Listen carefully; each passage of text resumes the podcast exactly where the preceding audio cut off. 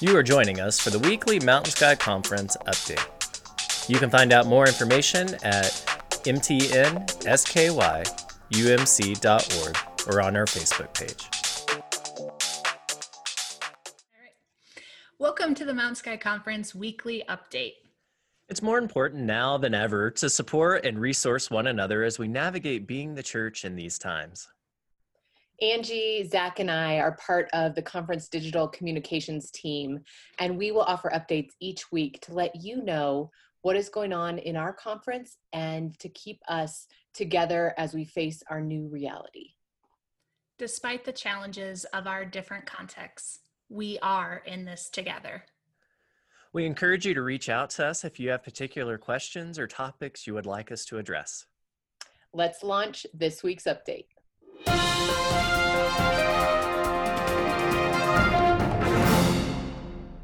This week on the weekly Mountain Sky update, we're going to begin to talk about our physical distancing plans through May. How, how do we rise up and extend through this crisis uh, as a conference and as churches?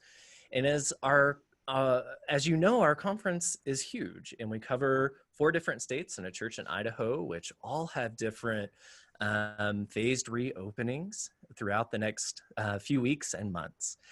I can tell you here in Montana, we are in phase one of our reopening plan, which simply means that we're taking a look at our gathering size of no more than 10.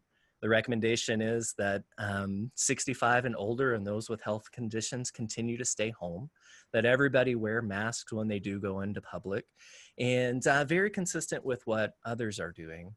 As far as my churches are concerned in Choteau, Brady, and Dutton, we are looking at the bishop's recommendation to not to, to continue to be uh, closed and online through May 31st. And I know there's a lot of anxiety and hopeful uh, that we meet before that. Uh, as our brothers and sisters in Christ around us uh, gather and have started gathering in their churches, we continue to gather online. And I know that that is hard, um, but our hope and our concern is keeping people safe and healthy through this time and make sure that we continue to keep the curve flat. And so we've made the tough decision to uh, continue to look at May 31st. Uh, Annie, can you tell us a little bit about where uh, you are as a conference person in the phased reopenings? Sure. I've been following uh, the governor of Colorado, but also keeping my eye on each of our states trying to think through what's best. What are our best practices? So, officially in Colorado, we're in this phase called Safer at Home. This means you don't leave unless you really need to. And we've realized for our conference staff ministry work, we are all mostly able to work from home. So, we're still discovering tools on how best to connect as teams, how to do our work that um, is certainly connected. How do we keep each other informed? And then how do we build on this idea that we can still be connected, but maybe we just need a few new tricks, a few new platforms, a few new ways to stay connected. So we're really looking into that so we can strengthen ourselves in ministry. Um, certainly, we miss each other and hope to come back um, but I realize the concern is huge, especially when we start talking about our churches and our congregations. Um, so, right now, one of my favorite things that I'm seeing is the Mask On project. This is through Janet Mulroy and the missions team of the Mountain Sky Conference, encouraging congregations to make masks so that as we begin to come back together, we wear masks and, and we continue to do our, our safe physical distancing. Angie, what are you seeing at, at Park Hill and sort of in the Denver area? Yeah, so I am one of the pastors that's actually in transition this year for a new appointment. And so that comes with a lot of um, anxieties in itself, changing churches, but also in this pandemic. So, what we're doing at Park Hill UMC is we are monitoring closely our governor and our mayor, Mayor Hancock, um, and what they're uh, procedures are for this reopening phase. Um, but more importantly, Bishop Karen uh, suggested that all of the conference uh, churches stay closed through May 31st. And so we are following um, her uh, guidelines for that. So Park Hill is closed at least through May 31st. And then, depending on what happens in the state or in the city of Denver, we'll look at what reopening means. But knowing that if it is 10 people, um, that's going to look really different for a congregation that worships over 200 um, on a Sunday. And so we'll be looking at does it make sense to have youth group or small groups that can be socially distanced for 10 people or not? Um, and I imagine when I get to Applewood Valley at in Golden, Colorado, um, at in July, that will be the same thing. We'll be looking at the governor and the bishop's recommendations and, and go with the best plan for our current, for our context of our church. And now uh, we know that May is right upon us. And so May is Mental Health Awareness Month. Annie, can you tell us a little bit about what the leadership development team is doing? I'd love to. The leadership development team of the Mountain Sky Conference met recently and talked about well being cohorts how can we support one another and how can we resource uh, therapists and other experts in caring for our souls.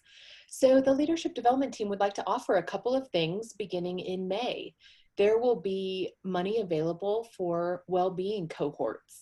One of the populations the team talked about was um, youth workers and children's ministry workers. So some are volunteers, some are paid and on staff, but we know this time has been emotionally exhausting as people have worried about the teens they care for, the children they care for in all of our churches.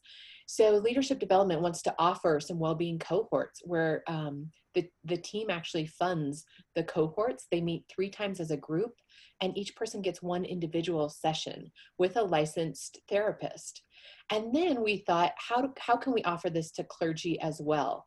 So we will look to seeking an MEF group grant so that clergy could be a part of these well-being cohorts as well. I'll send an email around May 7th to explain more about all that leadership development would like to offer in the next month or so. So stay tuned for that.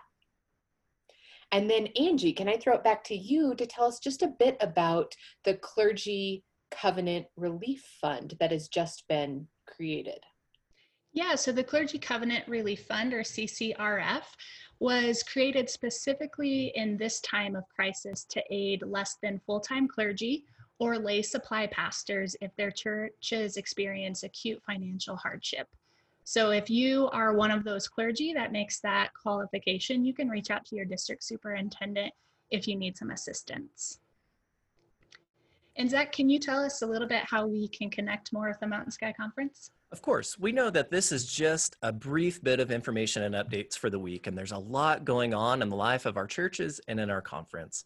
And there are a lot of ways that you can stay connected with us through our Facebook page, through our Instagram page, and through the conference e-news weekly communication, which you can sign up for at mtnskyumc.org.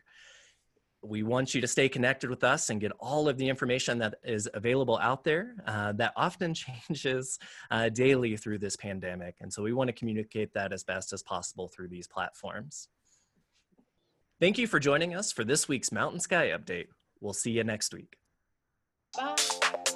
You are joining us for the weekly Mountain Sky Conference update. You can find out more information at mtnskyumc.org or on our Facebook page.